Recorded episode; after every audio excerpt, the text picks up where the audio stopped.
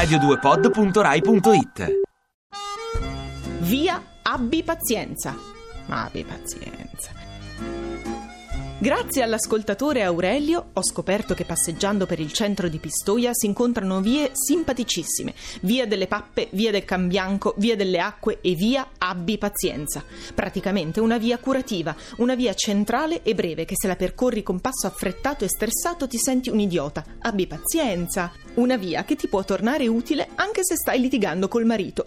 E portali tu i bambini in piscina una volta. Eh, ma io non ce l'ho mica il part-time come te.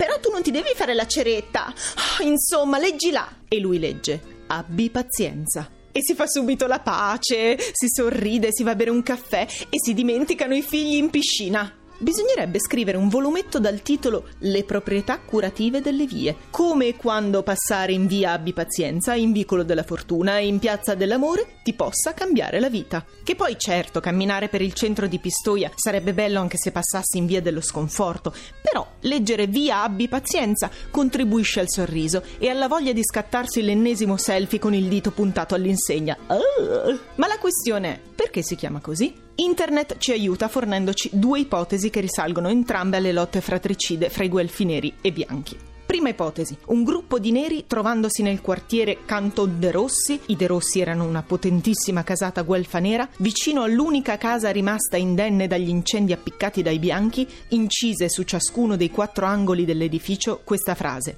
L'uomo si muta, perché? Per lo meglio, abbi pazienza. Il motto, sbiadito ma visibile sino a poco tempo fa, diede da allora il nome alla strada.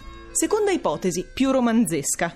In una notte scura e molto piovosa, all'angolo della via, un membro della famiglia De Rossi, avvolto in un mantello nero, aspettava, munito di pugnale, l'uomo che gli aveva recato un grave torto. Dopo una lunga attesa, scorse finalmente un uomo incappucciato e senza indugi gli si gettò addosso brandendo il pugnale. Il malcapitato schivò prontamente il colpo e fermò il De Rossi, il quale, resosi conto di avere in realtà tentato alla vita del suo migliore amico, l'unica cosa che riuscì a dire fu: Abbi pazienza.